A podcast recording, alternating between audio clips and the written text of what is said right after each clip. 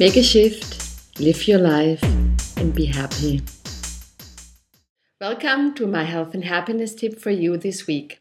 I want to show you how you can strengthen your spine without additional exercises every day. So please imagine that you would wear a crown on your head that you present with dignity and honor. So this allows you to lift up your spine to be aligned in your center and in your strength.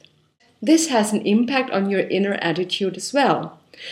Because you might find yourself that you rule your everyday life like a king from the throne and not like the king's subjects. So have fun with it.